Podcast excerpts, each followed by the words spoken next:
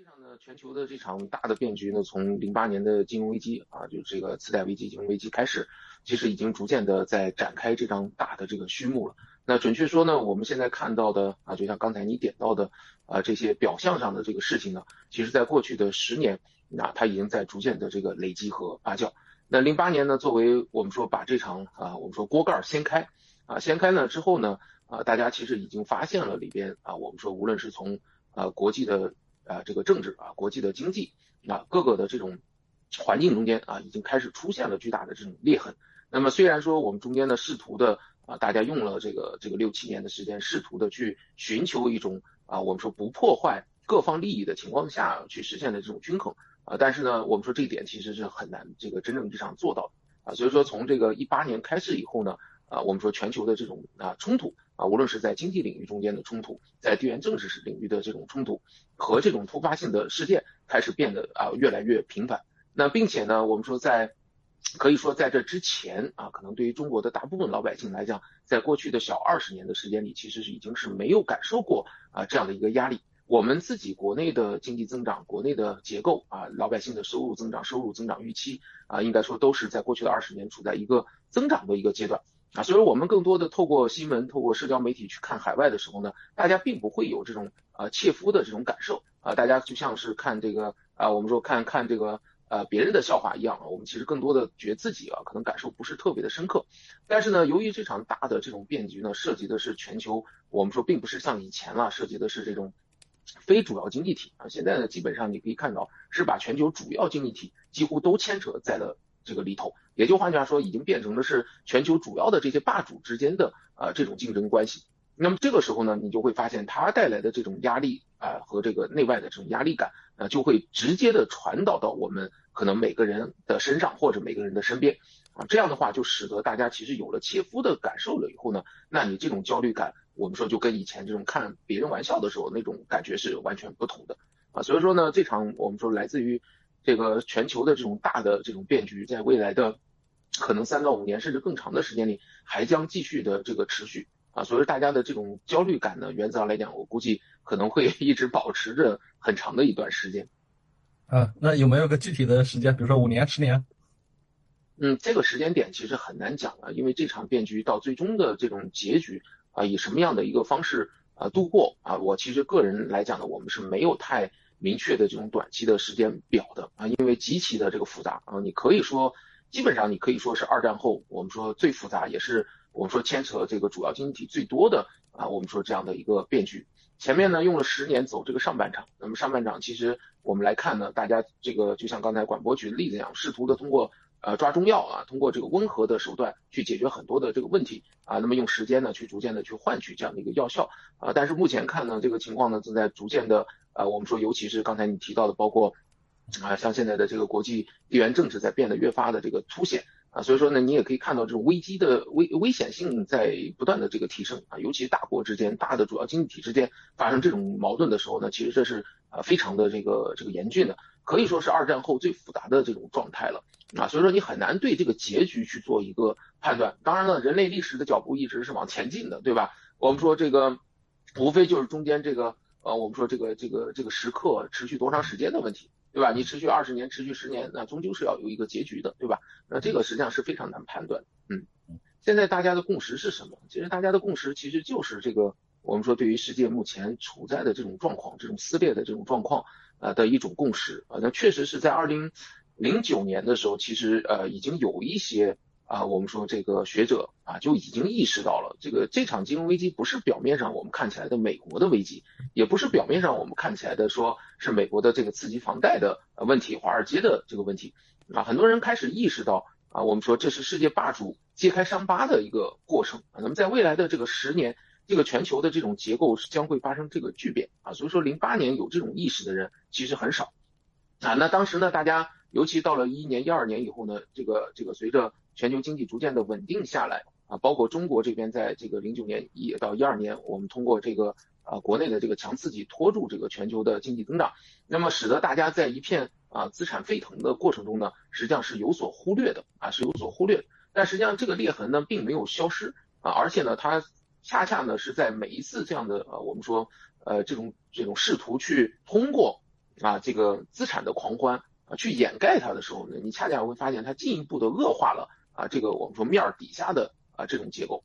那么到了二零一八呃一呃一八年左右吧，就是随着呃就是一六年一七年以后啊，随着美国的这个我们说这个这个以特朗普为首的这样的一个民粹主义逐渐升温啊，涉足到这个政治领域以后啊，大家其实开始意识到啊这种情况其实已经发生了啊，我们说很多这个已经浮出水面了啊，再到这个啊我们说一八年后啊，这个全球的逆全球化啊开始啊大规模的这个发酵。那么这场疫情以及我们看到的啊，刚才你说的地缘政治的这种冲突啊，其实呢，使得我们大家越来越发发现啊，原来可能你不认同这个事儿会恶化啊，但是你发现呢，已经从发烧感冒逐渐的在恶化到你身体的各个器官了以后，那现在大家的共识是确实得病了。那么下一步问题是怎么解决啊？前面用了将近小十年的时间，我们说试图用这个啊用这种温和的方式去抑制它，但是发现呢，哎，这个这个反倒是在不断的恶化和蔓延的。那么你说现在处在一个什么状态？大概就是大家要讨论的是要不要做一场大的手术啊？但是如果这场大的手术如果你去做的话，那这种动荡实际上是非常大的啊。所以说呢，这就迎来了我们说一个极大的这种不稳定的啊时间环境。普通老百姓面临的是什么？大概的总结一下，第一呢就是呃环境的不确定性啊。这个环境的不确定性呢，包括了我们说内外的这种环境的不确定性。就刚才我们讨论的啊，因为这些东西呢已经是对他们产生了这种。啊，我们说身边已经产生了最直接的这种影响，所以在不确定性下呢，这种投资行为和消费性行为呢，都会得到非常明显的啊一种抑制。现在大家并不是说不知道该干什么，而是在不确定环境下，实际上是不敢去干什么。那这才是当下最大的这个问题。第二呢是，就算你有胆量去干，你可能冒的这个风险呢，可能是非常巨大的。啊，那那现在这种情况下，你知道，比如说对于一个开放的经济体来讲。它如果原来面临的是这种全球性的这种市场啊，那么我们说你相当于蛋糕是很大的啊。如果说现在全球的这种逆全球化逐渐的啊，我们说明朗下来、撕裂下来了以后呢，大家都会去疯抢一块国内的这个蛋糕，那会出现什么情况呢？那会出现非常卷的情况啊，非常卷的这个情况。我经常开玩笑说，我说我举个例子，我说呃，我大概在等什么时刻呢？我在等这个中国的这个这一代的啊，这个咖啡厅的崛起。我在等什么时候大家把咖啡干到四块九毛九啊，干到这个九块九毛九买一赠一啊，这种我们说你看到的这种价格，我们从从最早的三四十，当然了，你知道它的成本也就四五块钱啊，从最早的三四十，可能一路的最后大家要 PK 要竞争到九块九买一送一啊，这种为什么会出现这种情况啊？实际上很简单啊，就是蛋糕越来越拥挤嘛，蛋糕不大，然后呢，且分的人要越来越多。你会发现呢，大家可能是同样的努力获得的回报不一样，啊，你在之前我们说第一呢，就像我们说一个小的行业，其实跟一个大的这个经济的概念实际上是很像的，对吧？你可能像十年前、二十年前啊，这个咖啡厅还没有啊，那么这个毛利率、净利率都极高啊，那么这个市场又极其的广泛，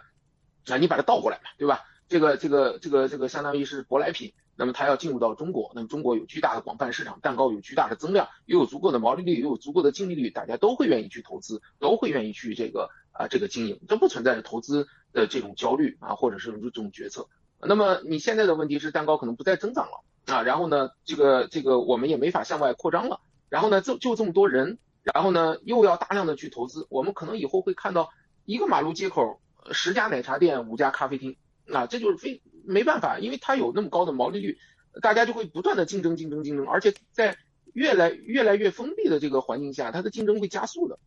啊，原本我们说蛋糕扩大的情况下，它这种竞争关系可能用了二十年左右去消化，那现在这个蛋糕不做大的情况下，你可能在短短两三年就完成了，这个就会使得我们说大家在投资，即便是我们说在确定性下想去投资，你也会发现你可能面临的只是只能做这种非常短平快的啊这种收益。那这样的话，你会发现大家这个这个这个判断这个环境其实都是不是特别有利的。所以说呢，你可以看到现在大家有这种投资焦虑，也是也是这个很核心的。而对中国来讲呢，我们大部分的资产其实都经历了类似于这样的一个过程啊。那么你比如说这个房地产，那么你也一样，对吧？你经历过去十年的这种高速发展以后，你再往后看十年，你会把它作为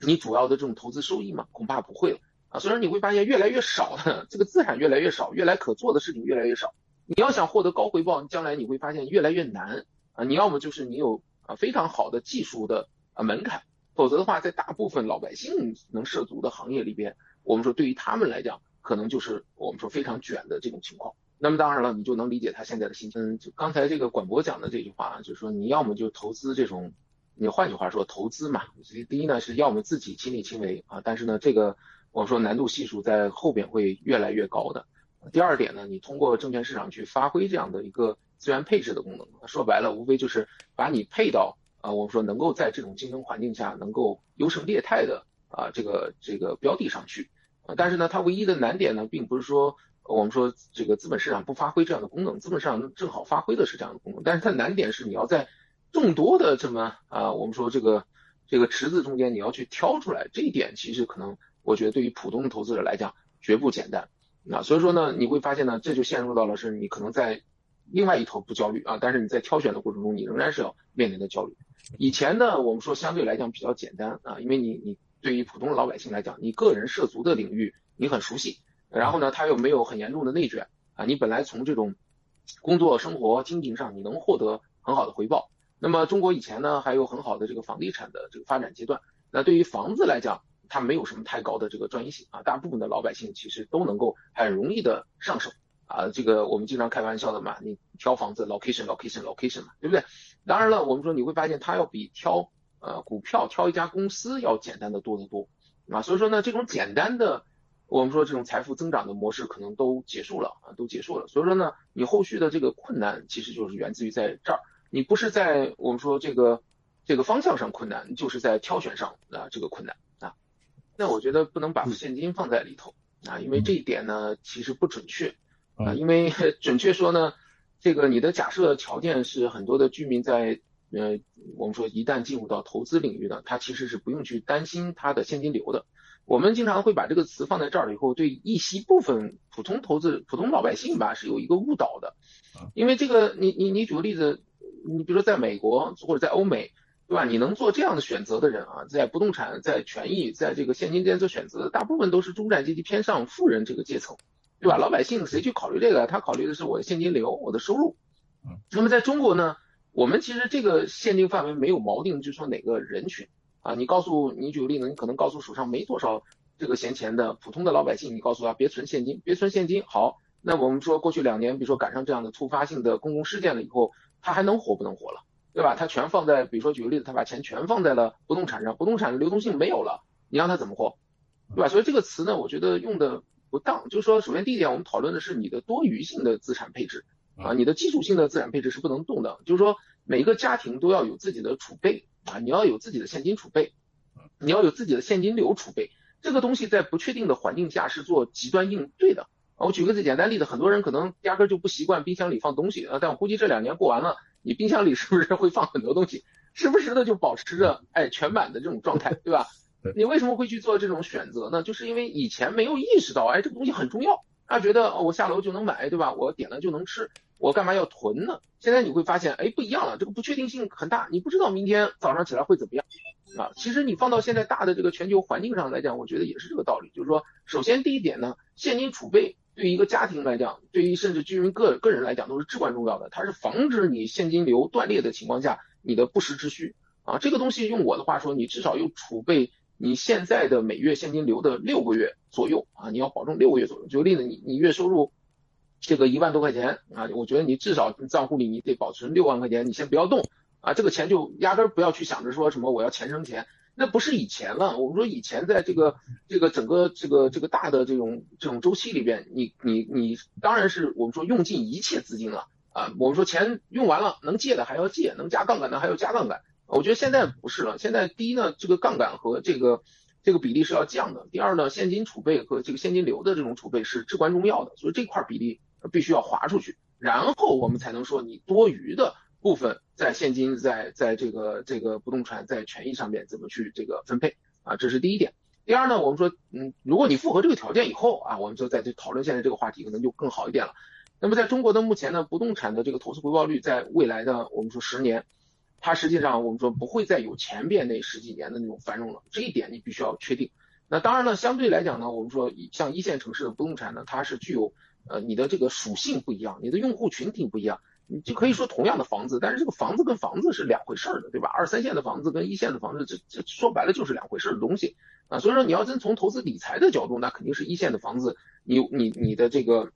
稳定性更好。呃，但是呢，它的这个这个我们说这个回报率可能也是有限的啊，不会再像前面那十几年那么夸张了啊。但是呢，我们说稳定啊，且呃，我们说有这个比较比较好的这个回报率啊，这个叫稳定且有回报率啊，就是以前更像股票啊，这个暴涨啊，现在更像债券啊，更像债券啊，稳定啊，稳定性的收益。但二三线城市可就不是这样了，二三线城市我估计问题就会非常的多，非常的大。那所以大家在二二三线城市，甚至我们三四线城市，你只能做居住性的考虑，你不能把它不能再把不动产当成投资性的属性了啊！这一点我觉得是是需要改变的。第二呢，权益市场上用我的话说呢，它一定隐含的是中国未来的呃，我们说要么是卷王之王啊，就是在各个行业中出类拔萃的啊这种公司企业和这个人物啊领军人物啊，要么就是这种啊颠覆性创新的，就我摆脱你的这个内卷环境的。啊，这些企业，所以说呢，你要想获得回报呢，首先你在，这个领域可以帮助你间接的实现这样的一个啊方向，但是它的难点并不在于说你你你看到这个问题，它的难点还是在于你怎么从这么多的啊这个企业和公司中间做出挑选，这一点恐怕是最难的。当然了，你你也可以做一个最简单的做法，就是说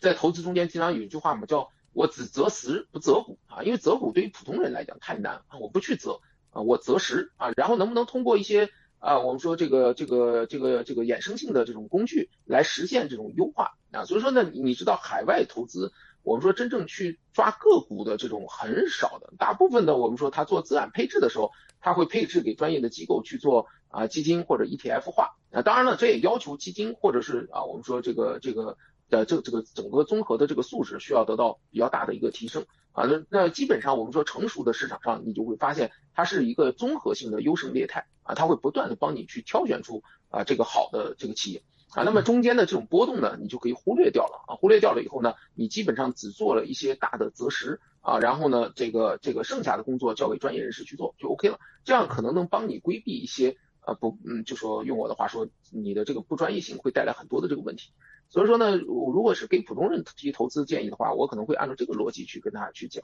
首先第一点呢，这个一线城市、新一线、二三线啊，这是这是大家按照它的这个发展的方式来这个界定的啊。如果你从投资的角度来讲，现在可能有一些一线城市也并不适合啊。所以说呢，这东西呢，我觉得呃，大家只是这么一说啊，但不能够完全的拿它当成一个标准。简单讲来讲，现在很多的一线城市，可能我们说你看到的核心区域是不错的，那么非核心区域其实，嗯，有的在过去的四五年的时间里表现已经是很差的啊，并不好啊。那么这个道理是一样的，我们说你通过一个城市和一个国家的这种城市的分布，其实本质上道理是这样，你要看这个区域的人口流入啊，这个区域的收入水平、收入结构。我们所谓的这个一线呢，你可以定义成这样，简单讲就是富人们愿意流入的。啊，这个整体的这个区块的这个营收啊，就是整个这个区块的收入水平、人均的收入水平、人均的财富水平都比较偏高的。那那么他所持有的这批资产呢，你其实是可以把它定义成我们刚才讲的核心资产。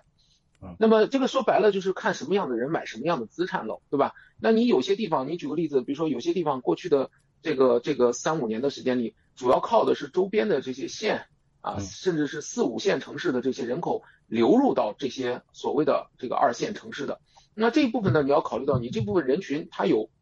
这种改善性的需求，但是他后续的资金，他后续的收入是不足以支撑的，所以那种地方可能就是昙花一现，你知道吧？就是昙花一现啊，然后呢，可持续性很差。那所谓的这些核心资产是什么呢？第一呢，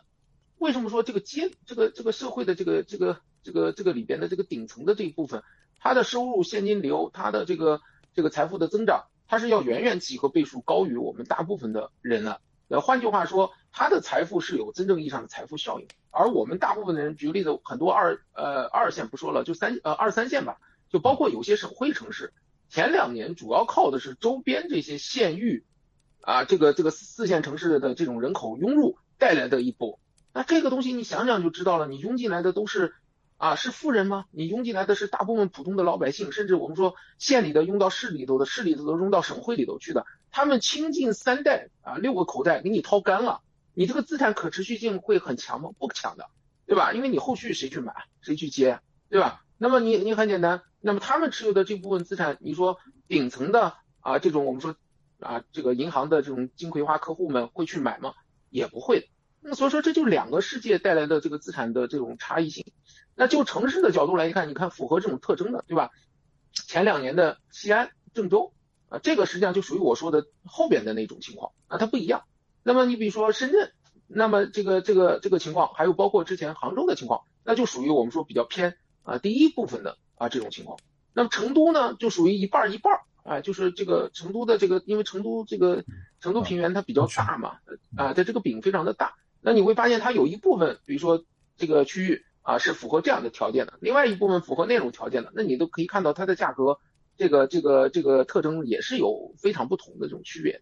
啊，所以说我的话说呢，这里边不是说我们简化一下，直接告诉老百姓啊，一线城市随便买，那一线城市里面有很多区域也是不能动的。啊，这个道理是一样的，所以说我们整体看还是看这几个啊情况可能更合适一些。啊，对，其实我再来讲一下中美股市这块。嗯，好嘞。那我一直呢跟这个过去的几年啊，我一直跟很多人去解释啊，中美股市呢其实不能够拿这个指数呢去做这个对比，因为对于美股来讲呢，它的基本的这个指数的加权权重呢，它是一个优胜劣汰，所以说呢原则上来讲呢，它一直是反映着这个强者恒强的。啊，一种逻辑啊，所以说你的企业经营好，市值到了一定规模，那么就调进指数，那么加大它的这个权重。但是对于我们的这个 A 股呢，第一呢，我们的这个传统的这两个上证综指、深证综指它里边呢，你可以看到很多的这种啊压箱底儿的这种大象，实际上是我们的传统行业里边的这些大的这种巨无霸，所以说呢，它很难进行这种我们说权重上的这个调入调出。而这个从零八年金融危机以后呢，中国的经济呢叫转型。啊，所以你可以理解，就是我们传统的经济在这个啊增速放缓，而我们里边这种创新型的啊，我们讲的这个叫呃经济转型嘛，啊这个传经济增速放缓，但是我们开始注重经济质量，那这一部分的投资回报呢，它不会体现很明显的体现在带动指数上，所以说你就会发现呢，从那儿之后呢，我们的指数其实没法去有太大的动静，但是里边的这种回报呢，我们说创新型带来的回报呢，其实是这个啊此消彼长的啊，实际上是有非常热闹的啊这种环境的。啊，所以说呢，这个市场结构的特征不一样，两边呢，我觉得就不能够单纯的拿指数啊去做这个对比。那对于美股来讲呢，它里边也有它的啊微观性的这种特点啊。当然，我们刚才讲的是实际上是它的这个大的一个主基调。它微观性的特点，就像你现在虽然看起来标普举个例子跌了百分之二十左右，但是呢，它美股里边的这些啊，我们说这个科技创新类的很多股票已经跌了百分之六七十的、七八十的都有啊。所以说呢，你会发现呢，它的特征是什么呢？第一呢。你成熟了，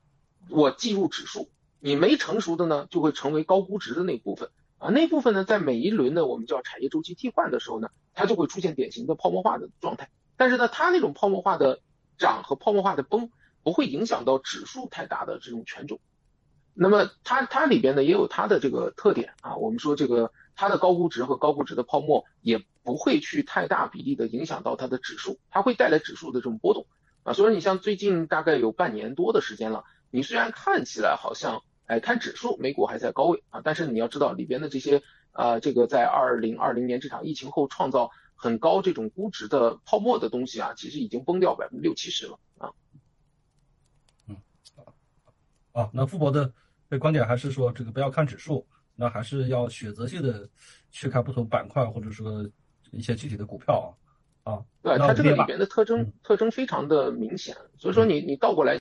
啊，现在对于中国 A 股来讲呢，你很简单啊，你的经济现在基本上是最差的情况已经过去了，所以说呢，跟经济相关的最大的这些权重反映在指数上，所以说我们的指数基本上是 OK 了啊，就指数基本上见底了啊，但是呢，我们的这部分创新型的回报，那到底能不能这个我们说再来一波，无论是估值还是业绩的增长，这个不确定性可能在未来还是有的。对于美股来讲呢，那么随着这个美联储的超预期的这种啊，我们说收紧，而且持续的时间很长，那它可能对估值的压力会非常的大。但是呢，我们说它之所以能够超预期，也是源自于它现在的经济还能够啊维持比较不错的这种情况。所以你会发现呢，它的经济部分呢，对它的这种指数的跌幅呢是有这种支撑性的，而这个联储的收紧呢，对它的估值呢是有大幅度的挤压性的。所以你大概率上会看到，哎，美股可能。指数还会往下跌啊，但是你会发现，可能指数跌百分之五，你那边估值类的可能就跌百分之十五二十了。所以说呢，你说你投资东西不一样的情况下，你举个例子，呃，这个像巴菲特，你买了一堆这个上游的这种资源品，受益于这个涨的，那它的回撤幅度可能都小很多，甚至是还是正向回报，对吧？所以说这里边完全是这个这个不同的，不能我们说直接拿一个指数去去讲这个整个市场，这个我觉得不准确的，嗯嗯。啊，那啊对啊，我要把问题简化一下，这个就是如果说现在要选择投资啊，这个啊，因为您刚才说不看指数，那从板块的角度来讲，呃，不管是中国股市还是美国股市，会更看好哪几类？哎，美股你只能这么说吧，除了上游周期以外，你下游的呃这个上游和周期，然后呢高估值的科技类的技术类的啊这种创新类的，那可能都会经历前面是经历了杀估值，后面可能还有啊我们说这个磨继续往下把这个估值往下磨的一个状态啊，所以说呢对于他们这类的应该还是规避的。那么对于你现在的这个账受益的呢，你可能还是一个正向的回报啊。嗯嗯好，那。思考一下，就是说在呃，我们说日本的这三十年里头啊，呃，究竟有哪些东西是值得我们去借鉴的啊？尤其是值得我们现在的年轻人去这个借鉴的啊。这一点我觉得可能对大部分我们说镜头前的年轻的一代吧，我觉得可能会有比较多的借鉴意义。就是说，如果假设我们的整体的这个宏观环境啊，我们说进入到这种啊低增长的一种状态啊，就是收入增长的这个预期。啊，财富效应都没有那么的明显啊，在这种情况下，我们说年轻的这一代应该去做什么？那当然了，大的这个方针呢，肯定是要避免所谓的这个呃这个卷啊，因为这种传统领域中间的这种卷和竞争，实际上会让很多的年轻人失去这种呃我们说这种斗志的啊，失失去这种斗志的，这个实际上是真正意义上失去三十年里边对日本那一代年轻人啊，我们说斗志磨掉的啊一个很关键的一个因素。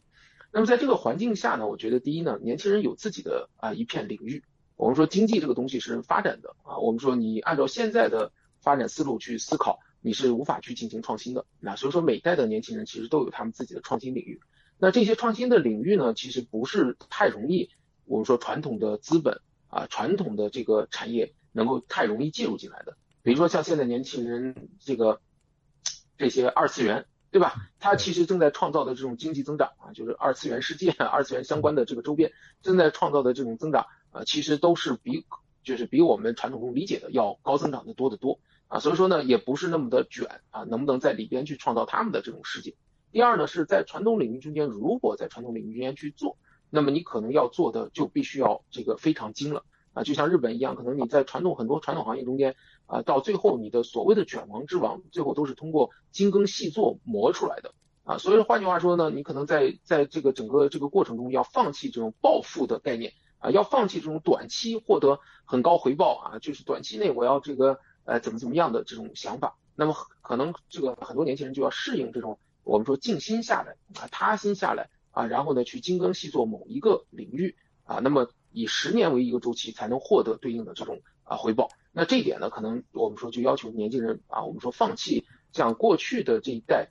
啊，其实过去的这一代是有点比较浮躁的啊，就是这个七零八零的高速经济增长的这个环境中间，其实人是有非常浮躁的啊，就是我们很多人说的啊，为什么要去做这个科研啊，对吧？那个出门挣钱多快啊，对吧？大家会有这种比较，当经济增速放缓了以后，资产。这这个泡沫带来的这个财富效应消退了以后呢，可能需要人呢，就是需要静心下来啊，去创造啊一些东西，去磨一些这个东西。那么未来的这一代年轻人，我觉得可能面临的环境呢会很像啊。我们说至于它的成因像不像，那我们就啊这个这个不去多这个在这里边讲了啊。但是呢，我们面临的环境呢可能会非常的像啊。所以说呢，我们可以去看看，哎，在那个过程中，呃，他们的这个这个我们说这个创新的领域在哪？啊，他们这个实现突破的领域在哪？啊，这个可能值得年轻人去借鉴一下。嗯嗯嗯，因为二零一五年之后呢，我们在这个越南呢，呃，这个那那差不多有一两年吧，是经常往返越南，并且呢，我们在越南的河内啊、西贡啊这周边呢，也都多多少少有一些这个投资的参与啊，所以我们对印度市场呢不是特别的了解啊，但对越南呢相对来讲是比较的这个了解的。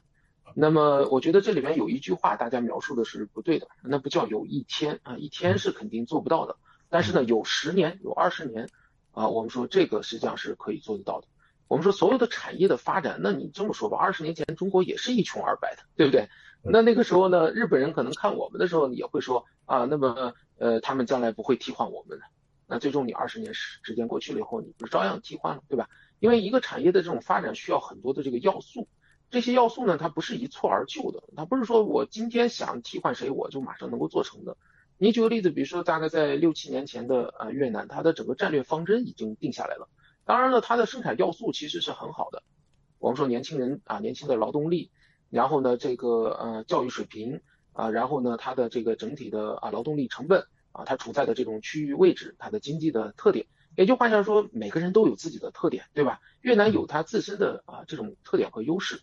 那么日商和韩资啊，包括这个这个日商韩资在这个越南的整个投资已经长达这个十五年了啊，已经长达十五年了。那在最近的五六年的时间里，明显是加速的在往这个呃我们说越南在转移。那么越南呢，这种转移呢，就跟当年一样，我们说中国改革开放以后，一直到我们加入世贸这个阶段，那么外商到我们这儿的投资，一定是先从你手上有的生产要素能组合出什么东西来，一步一步的去走的。所以比如说那几年呢，你可能。最早的时候，越南是啊服装啊纺织，还是一些基础性的东西。那大概到了一五年、一六年了以后，那你会发现越南的整个电子行业的啊这个基础在起来。呃，为什么呢？当时呢，我们就有很多深圳的工厂，深圳、东莞、佛山的这些啊不叫工厂，准确说叫最终端的这种组装，先放到了那边去。为什么呢？因为你组装出来了以后呢，你的那个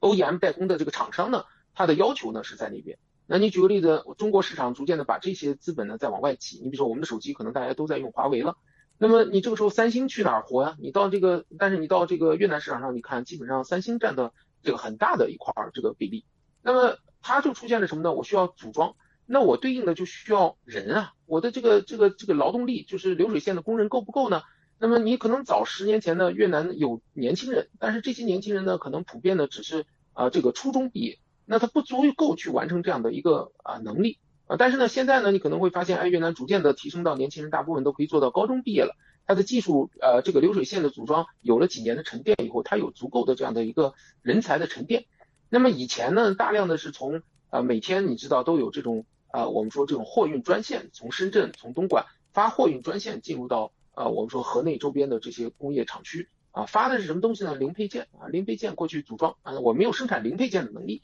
啊，但是呢，我逐渐的有了组装的能力。那再到最近的这两三年，你会发现它一些零配件的生产能力也逐渐的起来了。所以你看到越南的数字里边，已经从以前的农产品的出口、纺织品的出口，在逐渐的走向电子产品的啊这种生产啊和这个组装和出口，甚至一些电子元器件正在逐渐的形成这样的对应的产能。它不是一个说一天之间我就能够把你替换掉的，但是我逐层的替代，随着我的储备越来越多。那这个就是一点点蚕食的啊这种效果了啊一点点蚕食的效果，所以对于我们来讲呢，第第一呢，既不可以盲目的自大，呃，就是觉得我不可替代啊，这一点呢，其实在我们改革开放的时候，很多国家也是这么想的，那最后不是也被替代掉了吗？第二呢，也不可以我们说这个盲目的担忧啊，就认为说我这一下子可能就会被别人完全替换掉，但是呢，这种我们说居安思危的这种思路呢，你得想到。啊，当然了，我们说越南的体量，它不会的一下子把中国这么大体量蚕食掉，呃，这个这个替换掉啊。但是呢，蚕食是一定是这个已经是发生了啊，已经发生了。所以这个事儿呢，你这样子去看，可能就会更加的理性一些。嗯嗯，那所以居安思危的话，这个应该这个做一些什么准备吗？第一呢，没有办法，我们说对于我们来讲呢，很多生产要素已经不具备了。啊，所以说呢，你你这个想试图的说，哎，我我相当于我馒头也要吃，面条也要吃，我这个这个饺子也要吃，龙虾鲍鱼也要吃，这不行的啊。也就是说，现在的这个条件上，我们已经呃意识到这个问题。那很简单，我不能说我停留在吃这个呃这个包子面条这个角度，对吧？我可能要争取去吃鲍鱼啊，我争取要做最高端的。所以中国在这个方面上呢，一直在努力往这个方向在做。那么这中间呢，其实就是个速度了，先吃上鲍鱼。再被别人拿走面条和饺子，还是说鲍鱼没吃上，面条饺子被拿走，对吧？这只是一个这个速度的问题。原来呢，在零八年金融危机以后呢，我们试图的向自己的产业纵深，向内部去进行迁移，就向内地去迁移。但是这原来的规划呢，就跟那个富士康的生产线一样，对吧？我长三角、珠三角生产不了，我就往我就把这个简单的生产组装啊，这个甩到中部城市去。那然后呢，我长三角实现这个升级啊，我变成这个这个这个技术创新创造，然后呢交予我中部去进行生产，我的西部呢进行能源的这种匹配，原材料的匹配啊。那么设想是这样设想的，其实也是在往这个方向上走啊。但是呢，我觉得有一个要素其实是一直贯穿的，就是整个这个成本，就是你会发现呢，这个成本上升的速度呢是要比你产业迁移速度要快得多得多得多。那直接导致的一个结果呢，就是你从成本上你会发发现，马上这个原本向内迁还具备着这样的一个竞争优势，可能一下子就被这个成本给摊掉啊。那当然了，我们说越低端的这种生产制造组装越容易受这类成本的这种影响啊。所以说呢，你会发现呢这块呢就必然会产生一部分能内迁，但是可能一大部分可能就变成了这个外迁啊。但是这个东西呢是发展中间必然具备的啊。现在可能更关键的是能不能突破实现啊，我们说这个这个升级的。啊，就是说我们在整个产业分工中间实现这个升级，但这一点呢，恰恰也是最难的啊一点啊，所以说两者之间就看哪个先哪个后的问题了。嗯嗯，对，就是我们之前也做过报道，去啊去这个采访过越南这边，发现这个越南这边的啊，它的啊，首先它的人工成本的确是很低的，很多工厂里面的工人啊，一个月也就两三千啊，这已经算是这个啊非常普遍的一个比较好的一个水平了啊，所以成本这块儿的确。啊，也是挺大的优势啊，嗯啊，它的成它的成本有很多，有很多不一样。第一呢，你看到的仅仅是劳动力成本。那么越南呢，因为它主要是两个大的城市分布，一个北边的这个河内，一个南边的这个胡志明。然后呢，它的土地呢是私有制的，所以导致呢，他的年轻人挣两三千块钱，但是他 没有购房的压力，对吧？他自己家自己家有那么一小块地，他可以盖二层、盖三层、盖四层。那么可能哥哥住四三层，对吧？弟弟住四层，结婚呢也够。所以你会发现呢，他的收入可支配的消费能力是极强的。他这一点跟国内当年的两三千又要养家又要购房又要结婚那个是不太一样啊。嗯。呃，产业转移这块呢，实际上在十年前就已经在这个做了。这里面有几个呃几个这个问题啊。第一呢，不是所有的这种行业都适合做啊这种内迁的。其实你仔细观察一下，中国以出口为主的这些长三角和珠三角周边，啊，五百公里以内，你会发现呢，其实该穷的地方还是穷啊。也就简单讲，这么近的这个距离下，为什么无法做到这个对应的产业逐步的这个转移啊？这这有很多的这个因素啊。我们说包括政府的这个因素，也包括我们说市场本身的这个因素。那么第二呢，我们说人口是自由流动的啊，资本是自由流动的，那么这就导致一个结果呢，它一定是这个逐利的。所以我之前呢，大概在十没有十年吧，差不多，就二零一三一四年的时候，啊，当时呢，这个很多在啊这个这个这个这个叫珠三角的很多这个生产制造的这个企业迁到这个啊河南啊这个内地去，但是你会发现呢，这个产业刚过去，原本规划的这个产业成本呢是说可以坚持五到十年，啊，但是你会发现资本跟着就过去了，因为资本是流动的。啊，你人口是流动的，资本是流动的。那你想，大量的劳动力一下子聚集在这个城市了以后，这个城市的房价、资产价格都会快速上升的，投机性在于增强。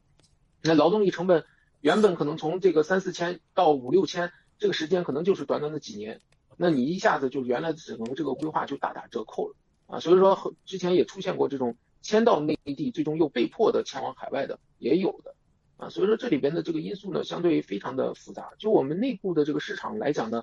其实很大的一个问题是在于这个，这个，这个，我认为啊，就很大的一个问题是在于这种成本是无法锁定的啊。所以说，随着人口和资源的这种流动了以后呢，这个综合成本上升的速度会非常的快，这会限制你的这个迁移带来的这个效果。那你迁移的目标是什么？只是解决就业吗？当然不是了，对吧？我在广东，我我也能解决就业啊，大不了是这个农呃这个劳动力进入到广州吧，对吧？这个实际上我觉得没有什么太大的区别。那很大的一个区别就在于想试图去降低成本嘛，但是呢，你会很快发现这个周期太短了，啊，所以这些年呢，这个这些问题呢也都暴露出来了啊。